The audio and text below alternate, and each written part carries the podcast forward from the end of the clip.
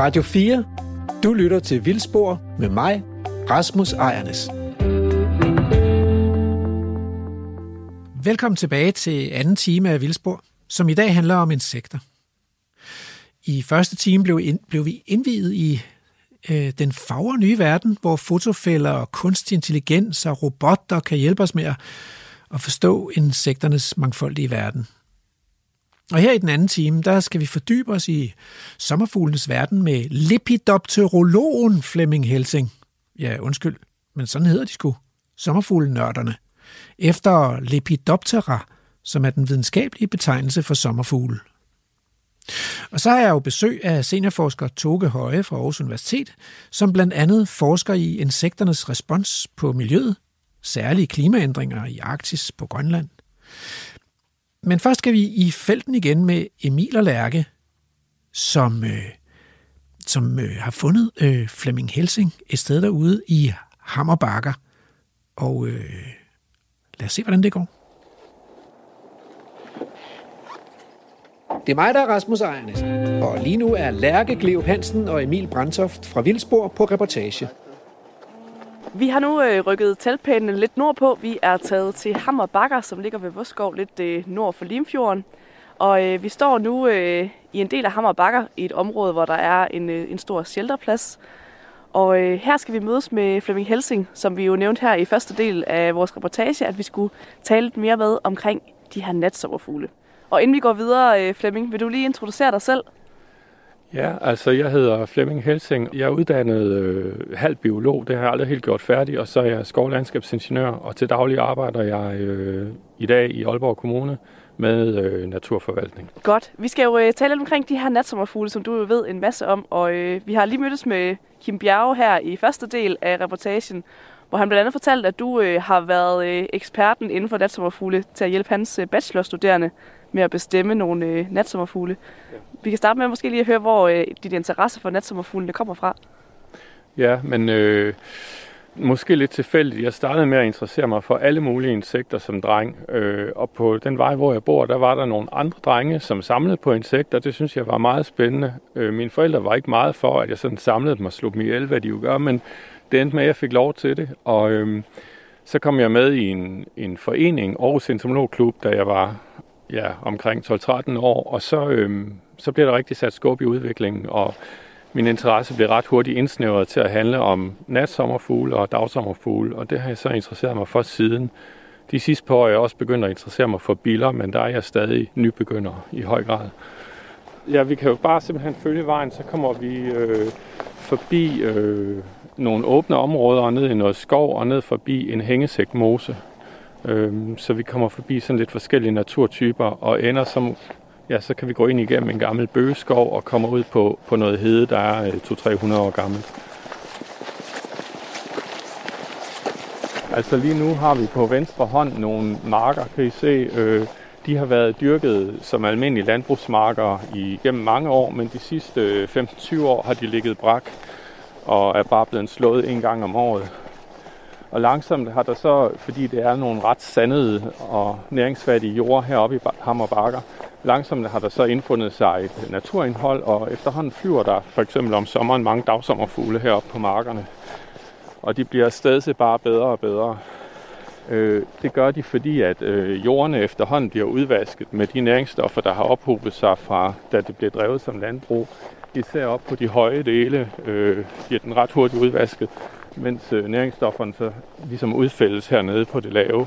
Øh, så der er ret stor forskel på vegetationsstrukturen. Op på det høje har vi mange urter og blomstrende nektarplanter, og, og så er det dominerede græsser hernede i det lave. Og det er så op øh, altså på de høje dele og på de næringsfattige dele, at der også er mange sommerfugle.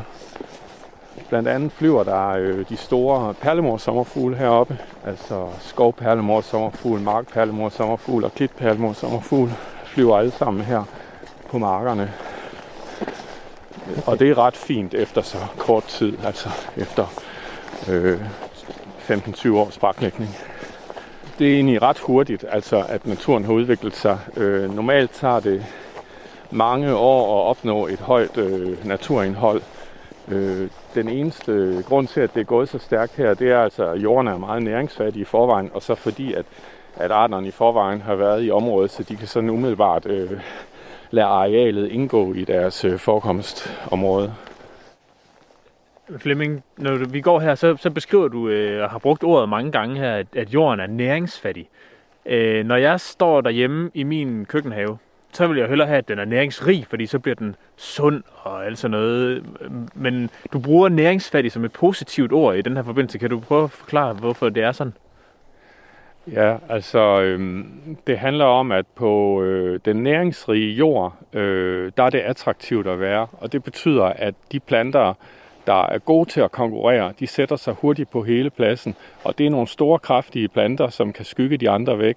Derfor får man sådan en ret artsfattig vegetation øh, med højstauder, for eksempel brændenælder og loddenduer og den slags. Og det er ikke fordi, det nødvendigvis er dårligt, men det tager i hvert fald uhyre mange år, inden det udvikler sig til et interessant og godt naturindhold.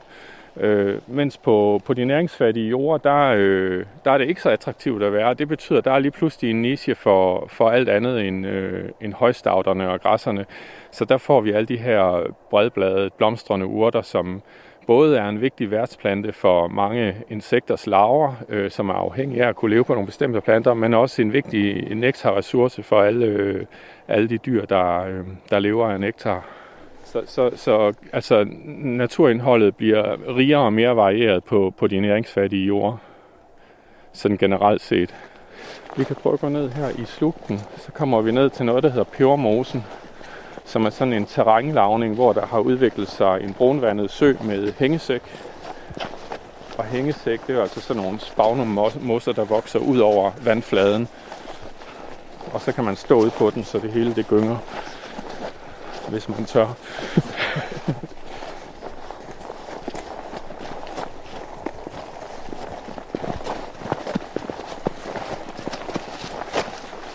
Lige her, hvor vi går nu, ned igennem den her øh, slugt, som er sådan en øh, et tilgroet hedeområde. Det er egentlig sådan øh, en overgangstilstand imellem egekrat og så, og så hede. Og det er lige præcis øh, biotopen eller, eller de levestillets vilkår, der skal til for, at brun pletvinge vil være her. Og den har, det er en dagsommerfugl, vi har heroppe i Hammer Bakker, øh, som det eneste sted i Nordjylland. I dag er det det eneste sted, den er i Nordjylland, heroppe i Hammer Bakker. Og derudover er den øh, nogle steder på Djursland og i Midtjylland, men det er generelt sådan en, en ret fin sommerfugl, der er gået meget tilbage. Øh, men den er altså afhængig af de her øh, lynklædte øh, halvtilvoksede arealer, som er sådan et, øh, hvad skal man sige, et sussektions, altså det er sådan et udviklingsstadie i en vegetationsudvikling, der går fra helt åbenhed til skov, og lige det der mellemstadie, det er super godt til brun pletvinge. Så den kan man altså se flyve rundt her om øh, sommeren. Vi kan desværre ikke se noget nu.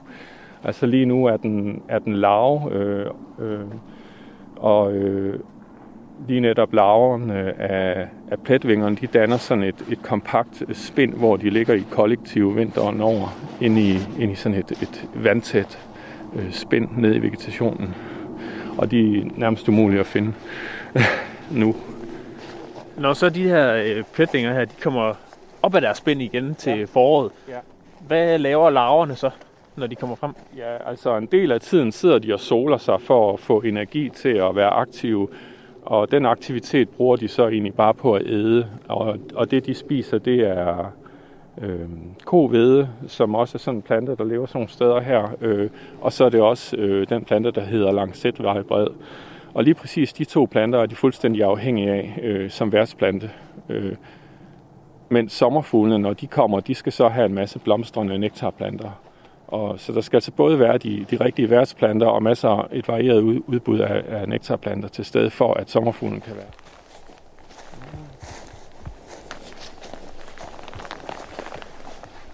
Her ved siden af stien, hvor vi går, der står øh, et egetræ. Og på det her egetræ, der er nogle af knopperne, som er sådan helt svulmet op og ligner næsten en, øh, en artiskok. Og det, øh, det gør de, fordi der er en lille bitte snyltevæps, der har lagt æg i dem. Øhm, og sammen med de æg er der kommet nogle små stoffer ind, som sådan nogle hormonagtige stoffer, som kan påvirke væksten af de her egetræs knopper. Og altså en normal egeknop, den er måske, øh, ja hvad er sådan en, en tre til fire millimeter i diameter, eller sådan et eller andet, fem millimeter måske. Øhm, den her, den er jo øh, halvanden centimeter bred og to centimeter høj, eller sådan noget. Og hvis jeg havde haft en lommekniv med, så kunne jeg skære den op, og så ville jeg kunne finde larver af små snyltevepse inde i den her. Øhm, det er en art, der hedder artiskok galveps. Og det hedder den selvfølgelig, fordi de her galler, som de hedder, de her, den laver, de ligner artiskokker. Og det er altså sådan et lille kræ, der, øh, der manipulerer egetræet til at lave de her øh, galler her, som larverne så lever af. Så de laver sådan et lille... De manipulerer simpelthen værtstræet til at bygge et hus til dem, som de samtidig kan spise. Det er jo genialt. Og så her til, øh, her til højre har vi nogle myreture, øh, kan I se. Og øh, det får mig til at tænke på, at øh, Hammer Bakker er tidligere levested for den, der hedder sortplettet blåfugl, som øh, i dag kun findes på Høvblege nede på Møn. Øh, men den er afhængig af både store forekomster af timian eller timian eller meriam, eller, øh, plus øh, rigelige mængder af stikmyrer og myrmika, øh, som, øh, som den snylter på. Den, får, den manipulerer myrerne til at, at tage øh, sommerfuglelarven med ned i myreboet, øh, hvor den så parasiterer på myrelarverne og vokser sig stor til en voksen sommerfugl. Men den har altså været her i Hammer Bakker indtil en gang øh, i begyndelsen af nitten tresserne. Og i det hele taget er Hammer Bakker kendt for at være et af landets bedste dagsommerfugle-lokaliteter. Under Atlas-projektet Danmarks Dagsommerfugle, som var sådan et, et stort projekt, hvor man registrerede dagsommerfugle overalt i, i landet, Øh, indtil, ja, i over nogle år, indtil nitten treoghalvfems, tror jeg, det sluttede. Der var Hammer Bakker nok det sted, der, et af de tre steder, der blev registreret allerflest forskellige dagsommerfugle. Og her er stadig mange fine dagsommerfugle, men der, der er altså også nogle, der er forsvundet. Blandt andet øh, sortplettet blåfugl. Du lytter til Radio fire. Er det mødteskæg? Er det mødteskæg? Det kan da godt blive mødteskæg. Vi kigger lige ind. Ja, skal vi gå.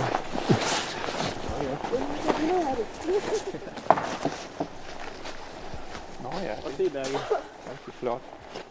Lærke, hun øh, spottede lige herinde i skovbunden. Der ligger en hel masse grene, og faktisk sidder der også stadigvæk en gren her på et af træerne, som er øh, helt hvide. Og øh, Lærke, hun øh, råbte, er det nisseskæg? Og det er nisseskæg. Det er simpelthen en julemand, der har gået herude og tabt sit skæg. Nej, det passer selvfølgelig ikke. Det er, de her grene er inficeret med en, en svamp, der hedder smuk bævrehinde. Og sådan nogle dage som i dag, hvor det er tøvejr om dagen, og så bliver det nattefrost, der sker der det, at når svampen den laver sin metabolisme inde i grenen, og den lige så stille nedbryder den her gren her, så udvikles der noget, noget, noget C O to, og der udskildes lidt, lidt vand, og det bliver lige så stille presset ud igennem nogle porer i grenen. Lærke, hun blev helt vildt glad, da hun, da hun nu står hun og jubler og løber rundt derinde i skovbunden. Øh, som Lærke, hun vil gerne ind og have nogle billeder af det her nisseskæg, fordi det er så, øh, det er så fantastisk en struktur, og man møder det virkelig ikke ret tit, fordi man er afhængig af sådan en... Man kommer ud en dag efter nattefrost, hvor, øh, øh, hvor solen ikke har nået at smelte det endnu, og det, det nytter ikke noget at komme ud sådan en dag, hvor det bare har været frostdager i fem uger, eller fem dage, eller, eller noget flere dage i træk. Øh, Det skal ligesom være det der med, at det tørrer op i løbet af dagen, og så fryser det om natten, fordi ellers så får man ikke de her strukturer af nisseskæg. ja, ja jeg, jeg måtte lige at have nogle billeder, men øh, det er jo helt rigtig vildt. Du har forklaret det så fint. Men vi talte nemlig lige om nisseskæg derhjemme den anden dag, og vi gerne ville finde det. Og så har det ikke rigtig lige været det rigtige vejr til det her de sidste par dage. Men nu var den der. Den har været tilbage i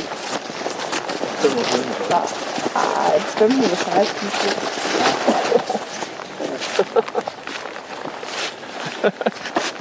Nu er det min tur til at tage i radioen. Oh, der var sgu lige en glat pind, altså. Det er den natur, vi kommer efter. Jamen, lige nu er det jo december, og, og træerne har smidt alle bladene, så de står nøgne. Øh, vegetationen er temmelig vissen, øh, og det hele er... Ja, det er også vindstille. Det, det hele virker sådan meget stille og, og næsten livløst. Men øh, til sommer øh, bliver billedet jo et helt andet. Altså, så, så står det hele grønt, øh, og der vil være en masse blomstrende nektarplanter, og sommerfuglene vil flyve rundt, og man vil også kunne høre insekterne øh, og man vil kunne dufte, dufte vegetationen og planterne, så på alle måder så får, så får stedet jo liv i sommerhalvåret, mens det lige nu, øh, jeg synes nu også, det er dejligt at være herude nu, men, men det er to verdener.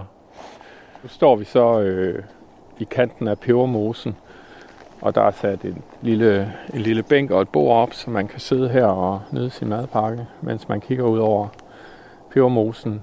Og øhm, altså det er en vandflade, der ligger i, øh, i en terrænlavning. Det vil sige, at øh, rundt om mosen, der er der sådan nogle bakker, der skråner ned til, til vandet, øh, som er træklædte. Og så ligger den her store åbne flade øh, med vand og ja, og store spagnumflader sådan imellem hinanden som mosaik. Øhm, og de her spagnumflader, de er så til dels øh, tilvokset med sådan spredte fyrtræer og birketræer. Og om sommeren øh, vil man også kunne se, at der står sådan mange blomstrende planter ude på hængesækken, øh, især lyng. Er der en del af blomstrende lyng. Men der er også tranebær, og der er kødædende planter, for eksempel øh, rund, ja, rundbladet soldug og øh, blæresmælde. Øh, det er sådan nogle kødædende planter, som... Øh, altså sagen er nemlig, at det her brunvandede, den her brunvandede sø er uhyre næringsfattig, øh, så planterne er nødt til at, at få deres øh, mineraler og næringsstoffer... Øh, for eksempel fra insekter, som de, som de forgriber sig på. Men det er altså, det er som sagt en meget fin, øh, et meget fint sted at se på insekter. Det er ikke fordi, der er mange, mange forskellige arter af insekter, men til gengæld er der nogle meget specielle arter, som man ikke finder ret mange andre steder. Øh, Emil og jeg, vi var her selv for... nogle år siden, hvor vi gik rundt herude på de her hængesækflader og forsøgte at finde den, du også selv nævnte tidligere, bølleblåfugl. Men desværre uden at finde dem til gengæld, så var der, der var virkelig mange sommerfugle den dag. Øh, rigtig mange af en, en anden blåfugl, som hedder... Foranderlig blåfugl. Også kaldet Idas, er det ikke det, jeg plejer at kalde den lidt i daglig tale? Ja, der var der rigtig mange af. Og jeg husker, sådan, vi, øh, vi løb rundt efter hver af vores Idas hele tiden, og så... Altså, det var, det var en Idas og en bølleblåfugl, som vi håbede, men... Øh, det var meget hyggeligt, som jeg husker det. Ja, det var en fantastisk dag. Og Idas, det hedder den jo, fordi det er det videnskabelige navn for arten. Den hedder... Åh, hvad hedder slægten? Plebeius Idas, tror jeg. Øhm, og det, dem, dem, jeg har aldrig oplevet så mange af dem øh, herude. De fløj i hundredvis den dag, vi var her, men desværre ikke nogen bølleblåfugle. Du lytter til naturprogrammet Vildsbor med Lærke Gleop Hansen, Emil Brandtoft og mig, Rasmus Ejernes. Flemming, vi kommer jo øh, i den første del af, af den her reportage ned fra Kim Bjerge. Ham har vi talt med om øh, en lyslokningsfælde med indbygget kamera. Og det er noget med, at du også har været involveret i det projekt. Kan du prøve at fortælle lidt om, hvad din rolle har været i det? Ja, min rolle har været øh, at se på nogle af de billeder, der er taget med, med, den, med det her apparat, og så øh, sætte et artsnavn på. Øh, det har været en del af min rolle, og en anden del af min rolle har været, at... Øh, indsamle en masse natsværmere, som Kim Bjerre snart skal have. Øh, de ligger i, hjemme i min fryser i øjeblikket, øh, sådan at, øh, at, at de har et, et øh, materiale at arbejde ud fra med en sikker artsbestemmelse på. Øh, og ideen er jo så, at, øh, at computeren skal øh, lære at, at genkende arterne. Når Kims maskine har øh, spyttet et artsnavn ud, så er det simpelthen dig, der har fået øh, de billeder, der den ligesom har sat navn på, til kvalitetssikring, til at har den rent faktisk ret, den her maskine. Ja, det er rigtigt. Og det, det kan jeg jo i virkeligheden ikke gøre i alle tilfælde, fordi nogle af billederne er for dårlige, eller, eller det er for en, en entomolog ikke muligt at sætte navn på alle arter ud fra et foto. Og derfor er jeg i virkeligheden også ret skeptisk overfor, om den her teknologi virker. Jeg tror, at den vil kunne genkende rigtig mange sådan relativt let genkendelige arter, men der vil også være en rest, som er meget, meget vanskelig at artsbestemme, øh, som jeg er meget, jeg er meget skeptisk, men øh, det er spændende, og, øh, men jeg vil se det, før jeg tror det. Ja, men det er jo, det er jo sundt, men sådan skeptisk. Noget, noget af det, Noget af det, vi talte med Kim om, det var også, at, at maskinen ligesom selv finder ud af, hvad er det for nogle strukturer og sådan noget, den skal kigge på, hvor, hvor øh, min erfaring er, at når man ligesom skal bestemme de her natsværmere ud fra et billede, så er det meget øh, kigge på bestemte tegninger og sådan noget, øh, hvor øh, maskinen måske også mere tager højde for proportioner og, og hvordan dyret i det hele taget sådan er øh, overordnet ser ud, eller hvad man skal sige, øh, som er meget sværere sådan for, øh, for mig i hvert fald at se, at den, at den lige en, øh, øh, er længden halvanden gange bredden af det her dyr, eller hvad det nu kan være. Ikke? Det kan måske være nemmere, hvis sådan en maskine den kan regne på det, eller et eller andet. Øh, det kan jo også være med til at kvalificere dens bud måske. Ja, den kan formentlig noget, som, som vi ikke kan. Men i øvrigt er det jo sådan, at øh, som nybegynder vil man netop sidde og kigge rigtig meget på de her nøglekarakterer og rykke hår ud af hovedet, indtil man til sidst får sat det rigtige navn på. Men efterhånden, som man har set det samme dyr i tusindvis af gange, så, så kigger man faktisk ikke på de her nøglekarakterer. Så er det også øh, sådan et, et mere intuitiv øh, genkendelse af mange arter. Og det er selvfølgelig det, maskinen måske også i virkeligheden kan. Så du, når du har den her skepsis omkring det, så er det heller ikke, fordi du frygter, at, at alle biologer bliver arbejdsløse lige pludselig, fordi vi ikke har maskiner til at, at genkende arter for os? Nej, det er det faktisk ikke. Altså faktisk, så, ja, man kan sige mange ting til det. Altså for det første vil det som felt... Øh, entomolog være nødvendigt at kunne i et eller andet omfang navigere i alt det, man ser. Der kan man jo ikke slippe en maskine med ud. Så jeg tror stadig, det er fint at have et vist artskendskab, selvom en maskine også vil kunne gøre det. Øh, men desuden så vil øh, art, nogle artsgrupper, som i dag er vanskelige at artsbestemme, og derfor i virkeligheden øh, meget besværlige at beskæftige sig med, de vil blive lettere tilgængelige for mange mennesker, og det, det ser jeg egentlig som et stort plus, øh, hvis hvis sådan en maskine ville kunne hjælpe med at, at lave nogle gode artsbestemmelser, øhm, så går man ikke så let død i at begynde at beskæftige sig med natsværmer eller biller eller andre, andre dyr, som det er altså virkelig noget af et studie at lære de her dyr at kende.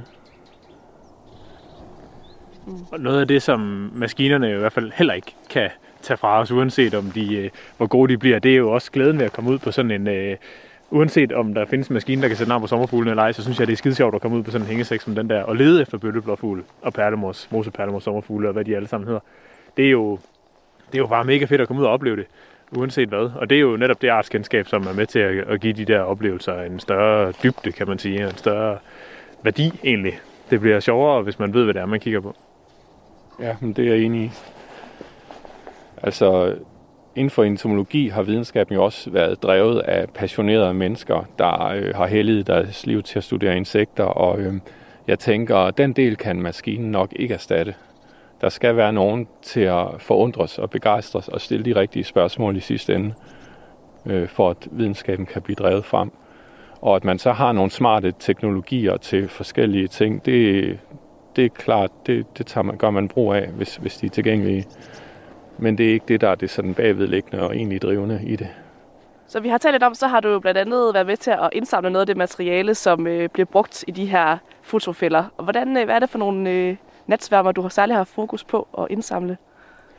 Ja, men altså rammen for, for, det, for, for den indsamling, jeg har skulle lave, det, den har ligesom været, at jeg skulle indsamle halvtreds forskellige arter i minimum halvtreds forskellige individer af hver art.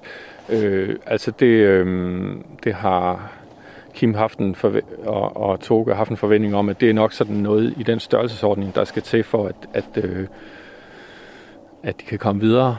Øh, så det har jeg gjort, og, og det er foregået på den måde, at jeg har haft to lysfælder stående nede på Djursland. En har jeg haft stående nede ved Æbeltoft, og en oppe ved Fjellerup-strand. Og de har så stået øh, og lyst sådan øh, en stor del af sommerhalvåret. Øh, og det fungerer på den måde, at lyset jo tiltrækker insekterne, og så ryger de ned i sådan en trakt, som, som lyskilden, øh, lyskilden hænger over, og øh, ned i en, i en spand, hvor der også er noget gift. Så, øh, så jeg har i praksis siddet og, og sorteret og artsbestemt en hel masse døde insekter. Øh, kan du nævne nogle eksempler på, hvad det er for nogle arter, der, der er i blandt de der halvtreds, som maskinen nu skal hjem og lære? Og der er meget forskelligt. Altså, hvis vi nu tager på størrelse, så den største, det er blåt ordensbånd, og så kom der faktisk også øh, tre øh, snæresværmer, den der hedder Kong Volvoli, som er sådan en stor aftensværmer, der kommer fra Sydeuropa, de var også trukket op og, og røg i fælden, og det er sådan de største dyr, og nogle af de mindste dyr, det er, det er sådan en lille måler, der hedder Dimidiata, som er ja, verden en halv centimeter i vingefang. Relativt øh, kedelig i farverne, men, men den har egentlig nogle fine tegninger. Det der, det, der også var meget sjovt, det var, at øh, altså, jeg øh, ved siden af det her projekt, så interesserer jeg mig også selv for insekter, og har også en samling. Og jeg fik faktisk en, en fin art til samlingen, fordi der kom øh, to individer af den aftensværmer, tropiske aftensværmer, der hedder neri, eller oleandersværmer, som måske er fundet tyve gange nogensinde i Danmark. Den, den var der åbenbart det træk ud over Djursland af i år. Så jeg har sådan et par fine øh, eksemplarer nu siddende i samlingen. Men det er altså sådan en art, der nærmest kommer til Danmark ved et uheld. Den kan ikke overleve heroppe på nogen måde. Og, altså, den kommer som sagt fra troperne. Øh, den er almindelig i troperne. Og, og den nordligste udbredelsesområde, det er Sydeuropa. Øh, så det er sådan helt vanvittigt, den kommer herop. Øh. Men sjovt. En sjov oplevelse. Altså, oleandersværmer er jo sådan en... Øh Sådan en art, som jeg tror alle, der har bladret i en eller anden nat sommerfuglebog, de har stoppet op med den der, wow, prøv at se alle de der fantastiske grønne tegninger, den har, og alt muligt. Den er, det er jo virkelig et smukt dyr, og den er kæmpestor, ja. Som jeg husker den, i hvert fald fra bogen. Jeg har aldrig selv set den, men det er jo virkelig sådan en, hvor, man, hvor det kilder i fingrene for, for at få lov til at være med en dag, hvor der dukker sådan en op. Det, det må jo være helt vildt. Ja, men det var også et mindre chok, da der lå sådan en i æggebakkerne. Ja, men... Øh... Nu øh, vil vi sige tak til dig, Flemming. Det var rigtig spændende at være med dig øh, for det første rundt her i Hammer Bakker, og, og se det hele lidt på en anden måde med, med en ekspert, der kender området lidt bedre, end, øh, end vi selv gør.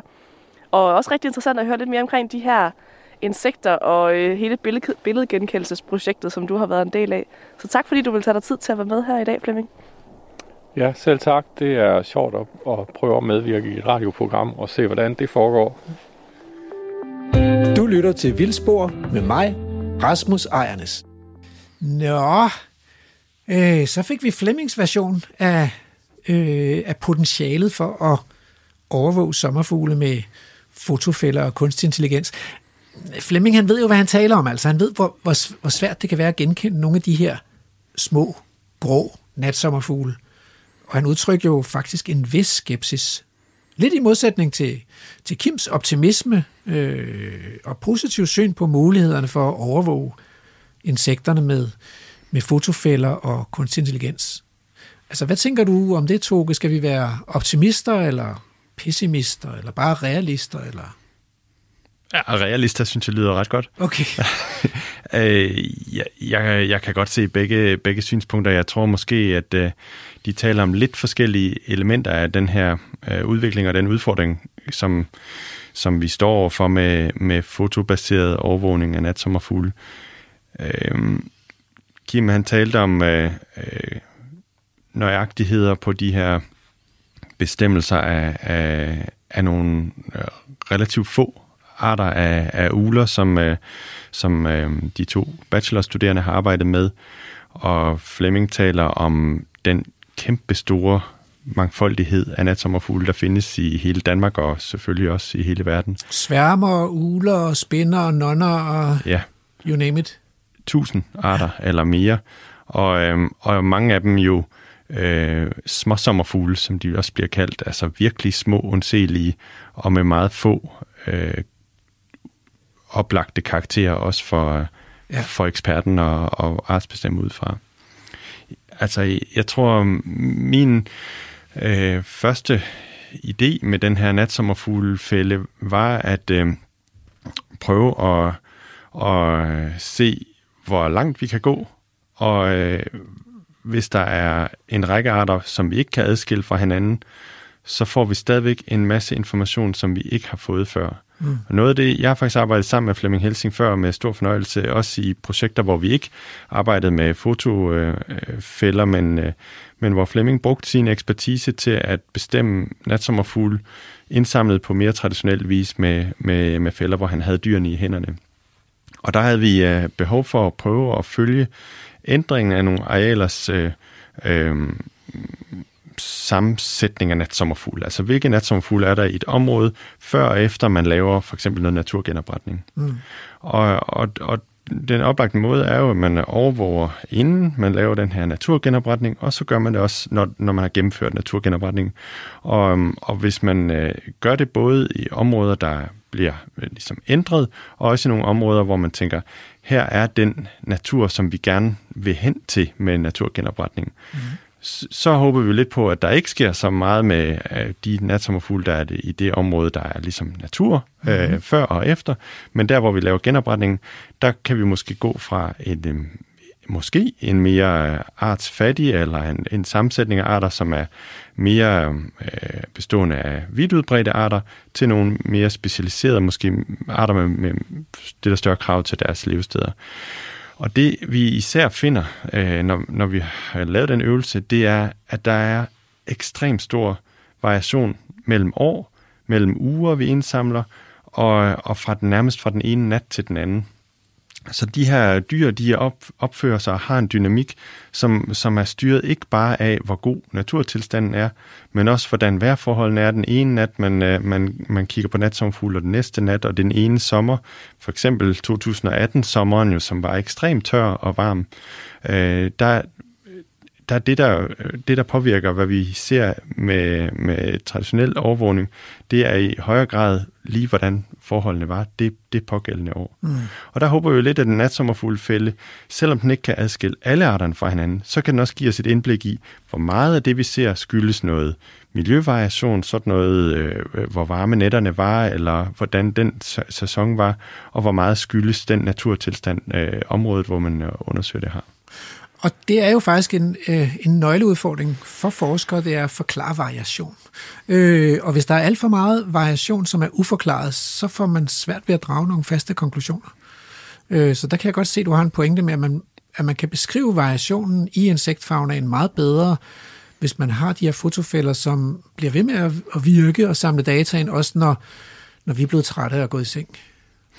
Ja, der, der, der, der er både det, og der er også øh, muligheden for at kunne komme tilbage til den indsats, man gjorde i forbindelse med en overvågning, når man har nye og endnu stærkere redskaber til analyseredskaber. Ja. Så hvis vi nu for eksempel forestiller os, at den her, øh, den her fælde, som, øh, som, øh, som, som Kim har, har været med til at bygge, at den indsamler en, en række billeder øh, fra et område, hvor, hvor den har stået og virket. Så de billeder, dem kan vi jo analysere nu med de metoder, som vi har nu, men vi kan også komme tilbage og kigge på de billeder om ti år, hvor vi mm. måske har nogle endnu stærkere metoder. Mm. Så jeg, jeg synes også, der er et, et perspektiv der, som vi, som vi kan øh, have os for øje, at øh, selvom vi ikke kender slutningen af, af historien om ansigtsgenkendelse og, og, og machine learning, så kan vi allerede nu indsamle data, som vi kan øh, genbesøge senere, når, når vi har endnu stærkere redskaber. Og alternativet til det vil jo være at gøre, som man har gjort på de klassiske museer, nemlig indsamle dyrene, altså, ja. Så man har dyrene siddende i samlingerne, i fine kasser, monteret med nål, og, og så kan man så genbesøge de fine kasser, men det fylder jo øh, helt utrolig meget sammenlignet med, hvad billeder fylder. Ja, det, det gør de, og det, og, det er, og det er heller ikke tilgængeligt for de eksperter, som, som virkelig gerne vil kigge på de sjældne dyr, eller de dyr, som de ikke har en fuld forståelse af, hvordan de er beslægtet, eller mm. hvor de findes. Så jeg ser lidt af det her også som en mulighed for at finde nålene i høstakken. Mm. Altså, at vi på den måde kan hjælpe måske også til, at eksperterne i højere grad kan fokusere på indsamling de steder og, og på de tidspunkter af året, hvor der virkelig er noget interessant at komme efter. Det mm. kan jo godt være, at man ikke helt kan afgøre, om det er den ene art eller den anden art ud fra et billede, men så kan man jo sætte en traditionel fælde op på det sted og finde øh, ud af, om, om, øh, om der var den her sjældne art eller ikke. Du sagde, du havde taget nogle billeder med? Ja, jamen øh, altså... Øh, Flemming Helsing har haft to opgaver i, den her, i, i det her projekt, øh, som øh, han også var inde på.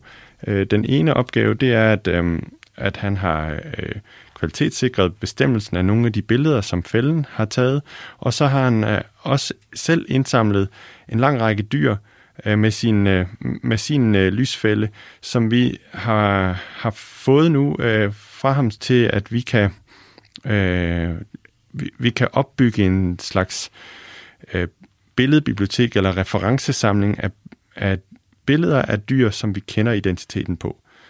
Og nu har, vi, nu har du åbnet din computer her, og øh, vi står og kigger ind på, øh, på sådan nogle dyr, øh, der er taget billeder af. De første var jo nogle store sværmer og sådan noget, men her er der nogle lidt mindre dyr. Øh, og de ser meget brune og kedelige ud, altså. Har du virkelig ikke noget med? Men sådan er det jo med de fleste af, af natsommerfuglene, er jo sådan nogle små, grå, brune dyr, som kan være... Som, som for mig, som en ignorant, der ser fuldstændig ens ud alle sammen.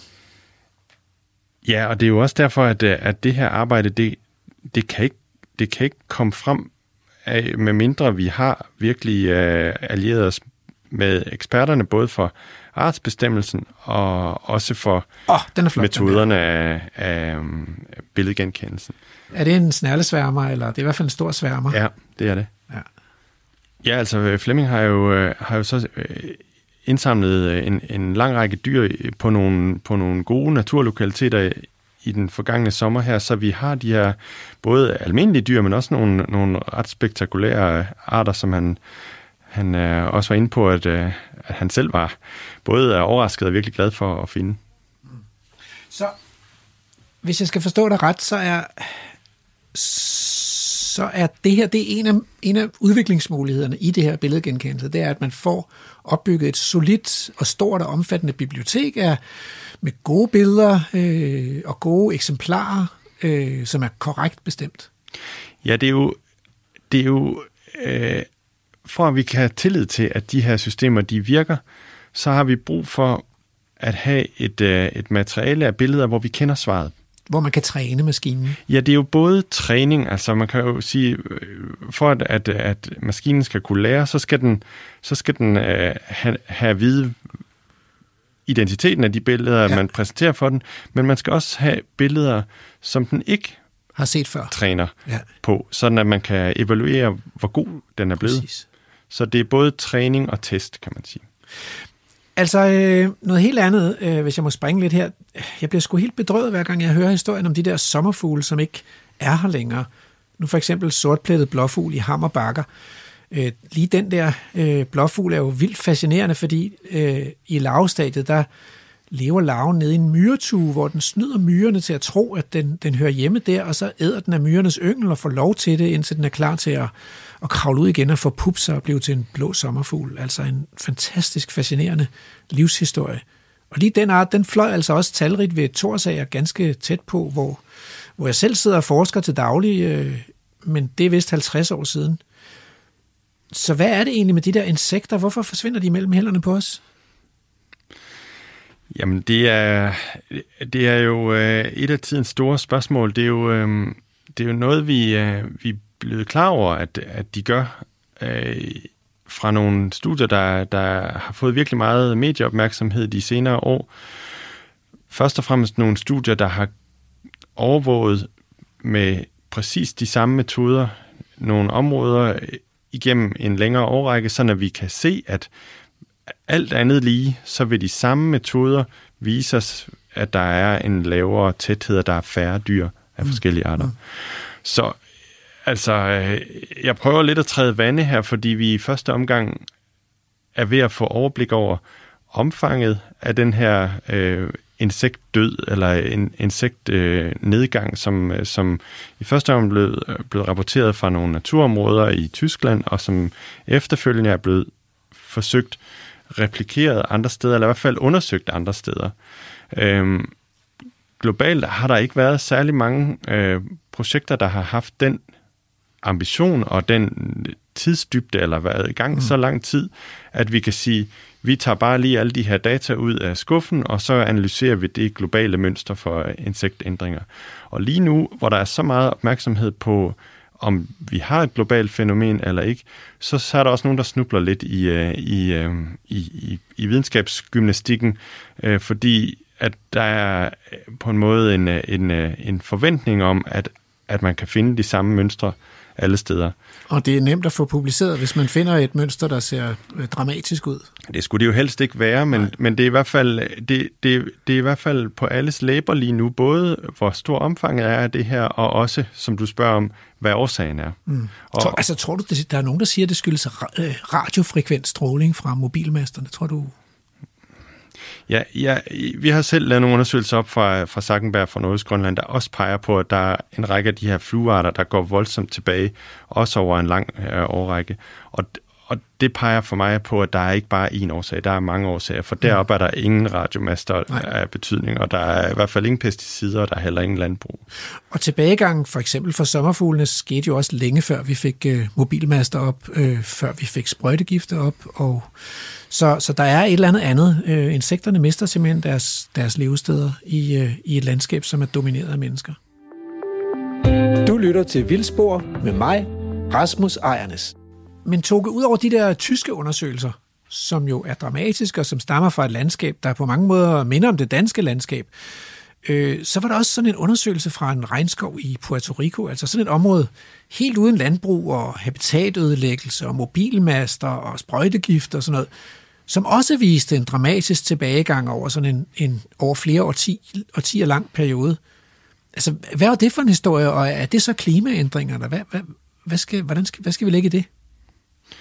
Jamen, som jeg tror, jeg også var inde på før, så er der en hel masse dynamikker, når man begynder at, at studere insektsamfund, som indvirker på, på, på de resultater eller de data, man får ud af, af sine undersøgelser. Og lige præcis studiet der fra Puerto Rico har jo været genstand for en hel del debat om og blevet taget til indtægt for at være eksempel på, på klimaeffekter på, på insekterne der. Og det, det viser sig jo, at altså det er udført af andre forskere end dem, der har indsamlet de data, der ligger til grund for undersøgelsen. Og de er jo efterfølgende altså blevet sat i rette af de forskere, som, som rent faktisk havde lavet de undersøgelser her. De, de, det viser sig, at, at nogle af de tolkninger, de har lagt ind over data, de har været baseret på en manglende forståelse af, hvad der egentlig foregik i det område der. Okay. Øh, interessant. Så, så hvordan, altså, hvordan undgår man det? Fordi det er, vel, det er vel meget almindeligt i dag i forskningsverdenen, at man ikke kun arbejder med sine egne data, men også arbejder med data, som er samlet ind af andre mennesker? Jamen helt konkret, så, så øh, har jeg været i dialog med nogle af de øh, folk, der har stået bag undersøgelserne på, øh, i Puerto Rico, øh, og de, de fortæller jo, at øh, altså, de klimadata, som er blevet brugt i, de, de øh, er indsamlet fra en klimastation, som blev øh, flyttet efter, at en orkan øh, raserede området, sådan at den kom ned under bladhanget, og derfor så ikke længere målt øh, temperaturen på samme måde, som den var gjort tidligere. Det, det har faktisk øh, vendt op og ned på de øh, resultater, man kunne, øh, man kunne trække ud af undersøgelsen. Åh, altså, øh, okay. Hvordan ser du din egen rolle i sådan nogle forskningsprojekter? Fordi i, i tilfældet her med, med Kim og, og Flemming, så er det jo Flemming, der er nørden, og, og, og Kim, han er ingeniøren, der arbejder med kunstig intelligens og sådan noget. Hvad er du? Ja, jeg, jeg er personen inde i midten, og, og jeg spørger mig også selv nogle gange, hvordan kommer jeg afsted med at lave de her undersøgelser af, af arters diversitet, og, og, eller samfundsdiversitet og, og, og enkeltarters øh, øh, biologi, når jeg ikke selv har det helt store artskendskab, sådan som, som Flemming han, han har det. Jeg tror, jeg er drevet af, af den begejstring, der opstår, når, når, man, øh, når man får øh, nye idéer, altså, øh, øh, resonans hos andre. Altså, når man, hvis, man, hvis man kan få andre folk med andre kompetencer til at, at blive øh, begejstret over nye idéer eller nye muligheder, og så finder jeg de folk, der skal til at øh, løse sådan en problemstilling i fællesskab. Og det tror jeg, det kræver et, et overblik, som der også er brug for i, i den her slags undersøgelser. Både til altså, at kunne klare de analytiske udfordringer, der er i, i projekterne, men også i at forstå og respektere og være nysgerrig på de fagligheder, der indgår i projekterne. Så for at få det til at lykkes, så er nøglen altså, at man kan tale sammen på tværs af de der ret forskellige interesser, altså dels den der dybe interesse for insekternes mangfoldighed og for øh, machine learning, og så øh, din interesse for forskning. Ja, altså jeg, jeg synes jo, at vi har brug for, at, at, at også at løfte de her undersøgelser op på et forskningsmæssigt plan, hvor vi kan, hvor vi kan bruge det i nogle mere generelle analyser, og det ser jeg som en af mine opgaver. Det er jeg glad for, at du har påtaget dig. Det var en fornøjelse at have dig i studiet her, Toke. Tak skal du have. Ja, i lige måde. Tak for det. Radio fire taler med Danmark. Og nu til noget helt andet. Vi er nået til ugens tråd. Den kommer fra Facebook-gruppen Vild med Vilje, som har knap ti tusind medlemmer. Den er fra den syvende december og lagt op af Agnete Gitteholm. Hun skriver, måske er dette spørgsmål uden for gruppens formål, men kan ikke rigtig finde en anden gruppe at spørge. Spørgsmålet lyder, hvordan kommer muldvarpe rundt i landskabet? Vi har ikke før haft muldvarpe i haven, og har ikke set et skud tættere på end otte hundrede meter på den anden side af vejen. Og lige pludselig har vi tre skud i haven, to det ene sted og et et andet sted, med cirka firs meters mellemrum. Så det er bare et forundringsspørgsmål. Jeg ønsker egentlig ikke en diskussion for eller imod muldvarpe. Og så skriver Jeanette hernede under øh, tråden, lige nu er hannerne i gang med at finde partnere, og tro mig, sådanne muldvarper, hanmuldvarper, de kan komme rigtig langt over jorden og under, når de er tilpas liderlige. Agnete svarer, tak for svar, hvor interessant. Hvad så med hunderne? Bliver de bare, hvor de er, når de har fundet et territorium? Og Jeanette svarer tilbage, der må jeg være svarskyldig, men det vil jeg tro. Knud øh, bryder ind her og siger, øh, hunderne skælder ud på manden, ligesom alle andre koner gør.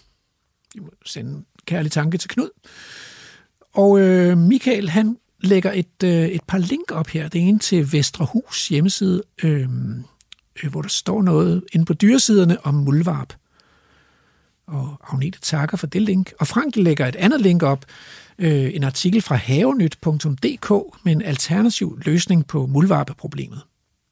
Se, begge de to links her, de er faktisk skrevet af Bjørli Lerman, så måske kan hun gøre os lidt klogere på muldvarpene. Vi skal lige have Bo's indlæg med. Bo skriver, de fiser bare rundt oven på jorden. Da jeg var meget ung, havde jeg altid et spyd med, og klart på cyklen. Så kunne jeg lige tjene en femmer på vej i skole for en muldvarpehale, eller hvad man nu fik. Beklager, i dag havde jeg ikke gjort det. Det var godt, Bo. Men øh, muldvarpene kan jo godt være irriterende nogle gange, når de underminerer haven. Så lad os prøve at ringe til Bjørli og se, om hun ved noget om muldvarpene. Hallo, det er Bjørli. Ja, det er Rasmus Ejernes fra øh, naturprogrammet Vildsbor. Øhm, Jamen, hej. Vi øh, har haft øh, ugens tråd her i dag, og, øh, og den handler om muldvarpe.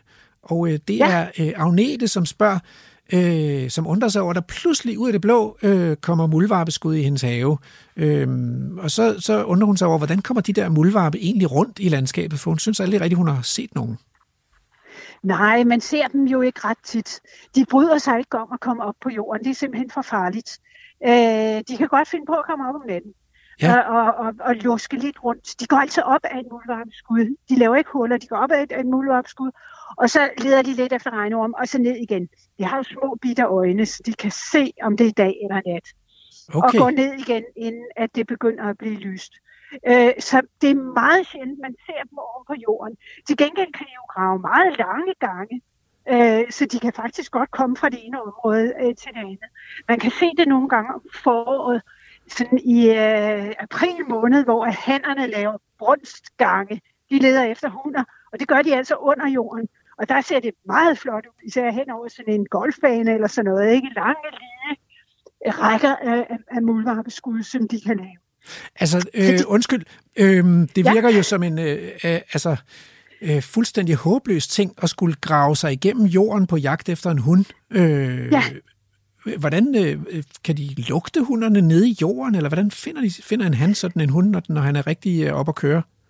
Jamen altså, det er jo en, det er jo, det er jo en frygtelig, det, det er jo frygtelig problematisk i virkeligheden at være muldvarp, ja. fordi at de, at, altså, de er meget, meget territoriale. Det vil sige, at muldvarpe hader hinanden.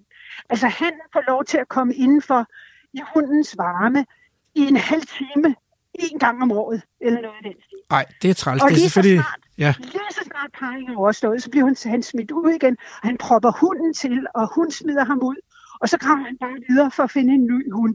Så det er virkelig vanskeligt for, for, for, for muldvarpene. De har en fantastisk lugtsans, øh, og det vil sige, at når de øh, forsvarer deres territorium, så er det jo ikke, fordi de sidder og piver eller synger, eller sådan noget, som en solsort gør. Så det er simpelthen ved, at de render hele territoriet rundt, og det er altså gangsystemet under jorden, og tisser. Ah, ah. Så de... Og så kan de altså lugtes øh, af dem, der, der, der kommer gravende i nærheden. At her bor en muldvarp, og med mindre at man er en brunstig hanmuldvarp, så fortrækker man igen og bliver i sit eget territorium. Fordi ellers kommer der altså kampe, de er meget grove ved hinanden. Så de, de kan simpelthen finde på at, at, at slås altså til døden nærmest, eller hvad? hvad? Ja, det kan de godt. Og det eneste tidspunkt af året, hvor man går over jorden, det er i august måned. Det er hundmuldvarpene. De bliver jo nødt til at finde sig i deres unger. Så ja. er det, altså. Men når ungerne er blevet store og kan klare sig selv, så bliver de smidt ud. Og det er med hård hånd. Og de her små muldvarpeunger, de skal sig selv finde sig i et territorium. Og det er jo vanvittigt svært. Altså, øh, de, de bliver smidt op øh, på, på jorden, og så prøver de at grave sig ned. Og ligegyldigt næsten, hvor de graver sig ned, så ryger de jo ned i andre muldvarpes territorier. Så der er meget stor dødelighed på det tidspunkt, og der kan man finde dem over jord. Nå. Hvem, hvem, hvad er det for nogle fjender, som de gemmer sig for nede i jorden, de der muldvarpe? Øh, ja, men der er, er, alle mulige dyr kan godt finde på at spise muldvarpe, altså nogle fugle og, og, og, og ræve og sådan noget, hvis de kan få fat i dem.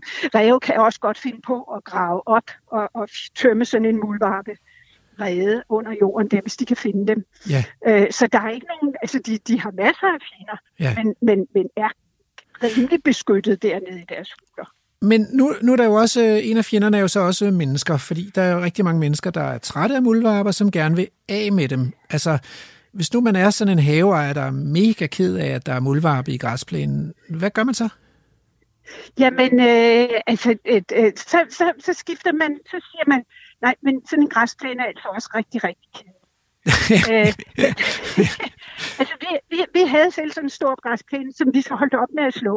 Og så er vi blevet meget, meget glade for muldvarpene, fordi når de kommer op og laver de her muldskud, så er det jo en fantastisk øh, spirebed for alle mulige frø. Så og der kan spire øh, nye blomster i sin græsplæne, ja. Og den kan blive lidt mere spændende. Så, så kan man lige små gå og smide i de der muldvarpeskud. Så hvis man sådan, øh, øh, laver ændringen ikke... Ikke, mest sådan inde i sit hoved, ikke, og finder ud af, at de, de gør jo ikke nogen skade. Det eneste, de gør, det er, at de laver muldskud. Altså, de, de, de spiser jo ikke ens grøntsager eller sådan noget. De spiser kun regnorme med den slags. Så når der er nogen, der gnaver på rødderne af frugttræer, så er det ikke muldvarpe? Aldrig. Nej, Nej de... de har små spidse tænder og, og er, er insektædere, og ja. De spiser altså mest regnorme. Det er altid mosegrise, der ah, laver det nummer der. Ja. Så du tænker, at man skal lære at elske sine muldvarpe og, øh, og nyde den lille forstyrrelse, de laver indimellem i øh, græsplænen? Ja, og så skal man, hvis, hvis det er, at man, man lader være med at gøre alle de der ting, som folk gør ved at trampe og, og køre hen over græsplænen med tunge maskiner og sådan noget, så laver de faktisk ikke ret mange skud. Altså, så har de det samme øh, gangsystem i årevis. Så det er kun når gangene de bryder sammen, og man tramper på dem, og man er sur på dem og sådan noget, så bliver de nødt til at lave nye gange. Så jo mere man, man forstyrrer sin muldvarpe, jo flere skud laver de i virkeligheden? Helt sikkert. Haha. Ja, ja, ja. Men det, øh, det er meget skægt, altså. Jeg, jeg, jeg har oplevet lidt det samme med de her dræbersnegle, at, at jeg har fået et meget lykkeligere liv, efter jeg holdt op med at dræbe dem, fordi så slipper jeg for alt det bøvl. Og der er lige mange af dem alligevel. Ja, ja, ja, men jeg har det på samme måde. Tak skal du have for at gøre os meget klogere på muldvarpenes øh, liv og færden. Det var en ren fornøjelse. Ja. Det var øh, selvfølgelig Bjørli Lerman, en af Danmarks dygtigste naturformidlere. Øh, hun ved bare alt om muldvarpe. Øh, og så danner Bjørli jo også team med Vicky Knudsen i naturprogrammet et to tre Dyr på T V to, hvor de øh, basker Morten D D Hansen og Sebastian Klein i en, øh, i en battle om, hvem der først finder et spændende dyr. Du har lyttet til Vildsbor. Øh, programmet er produceret og tilrettelagt af altid veloplagte Andrew Davidson. Øh, og vi har i dag været med Lærke og Emil i Hammer Bakker, hvor de øh, mødte Flemming Helsing og, og blev vist rundt øh, og indviet i sommerfuglenes spændende verden. Her i studiet har jeg haft besøg af seniorforsker Toke Høye fra Aarhus Universitet. Og Toke, han har forsket i alt muligt, blandt andet i klimaændringer i Arktis og, og, og insekter, både på, på Grønland og herhjemme i Danmark. Programmet lakker mod enden, men øh, fortvivl ej, fordi øh, hvis du går sådan og får naturabstinenser i løbet af, af den kedelige arbejdstrummerum i hverdagene, så er vi tilbage igen på næste lørdag kl. ti nul fem med et nyt vildspor. Så mangler vi bare ugens haiku. Det kommer her. Nonne uden navn. Oplyst foran kamera. Genkendt af robot. Programmet er produceret af Folkeuniversitetet og Aarhus Universitetsforlag for Radio fire.